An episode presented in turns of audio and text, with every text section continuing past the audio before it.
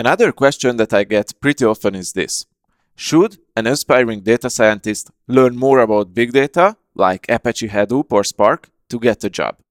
And I will keep this short and sweet. The answer is no. Generally speaking, learning about big data is not needed to get a junior data scientist position. And in this episode, I will tell you why. Hi, I'm Tomi Mester, and this is the Data 36 Data Science Podcast.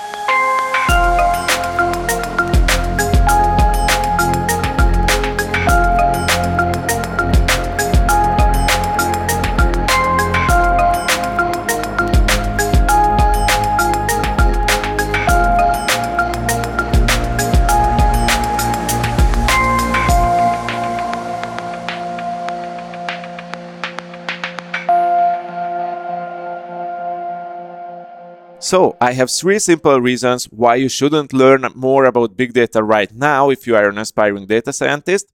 Let me see this one by one. The first one is the most important one. Big data usually is the field of data engineers.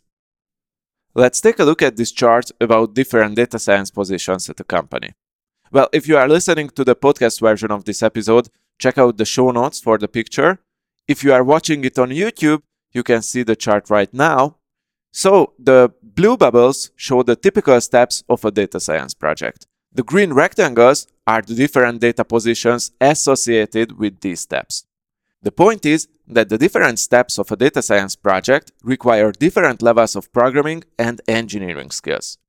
If we follow the generally used naming conventions, a data scientist, especially a junior data scientist, will mostly work on the tasks from the right side of this chart. That's data cleaning, analytics, visualization, and helping with decision making.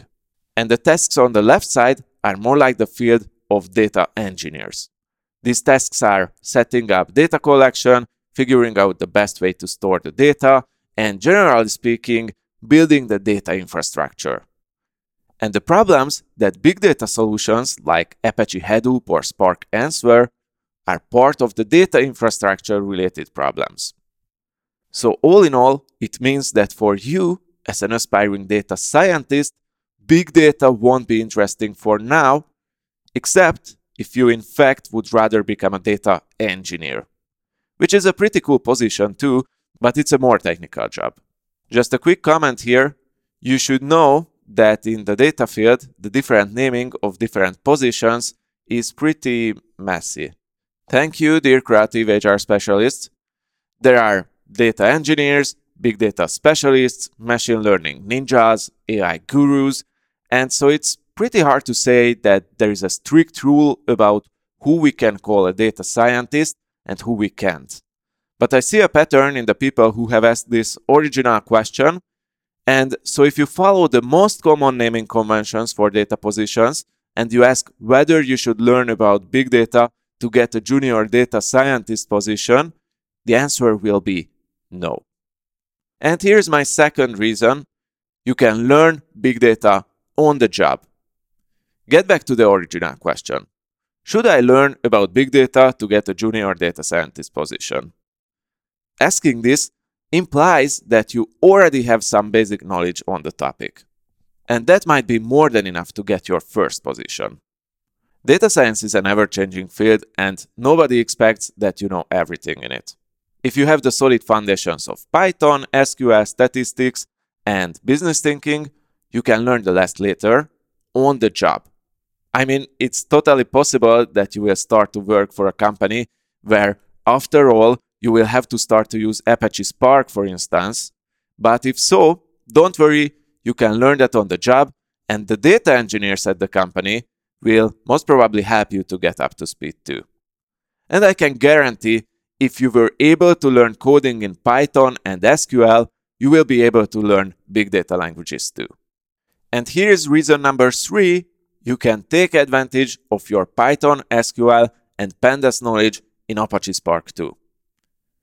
Even if you have to work with a big data language like Apache Spark on the job, it's good to know that it has a Python API, a module called Spark SQL, a solution to use Pandas data frames, and many other useful layers Find links for these in the show notes.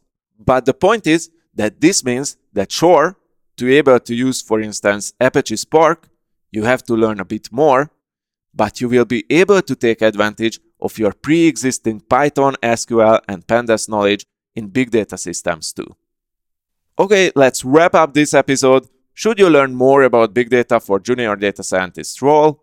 Well, in an ideal world, of course, you would learn everything before you apply to your first job, but in the real world, that would take long, long years, and you don't have that much time. So it's best if you focus on the fundamental skills for now, mastering SQL, Python, Bash, the basics of statistics and business thinking. And if you have more time, you can go into the different specifications like big data. But if we are being realistic here, that will most likely happen on the job. And that's just fine. With that being said, this is the end of this episode. If you liked it, please subscribe, leave a rating or a comment. And remember, the best way to get notified about new episodes is always the Data36 newsletter list, the only place where I really communicate to my audience right now. You can subscribe to it at data36.com slash newsletter. And hey, if you do so, you will get access to a lot of free learning materials too, including my free mini course called How to Become a Data Scientist. Anyways, Thank you for listening. I'm Tomi Mester from data36.com. Until next time.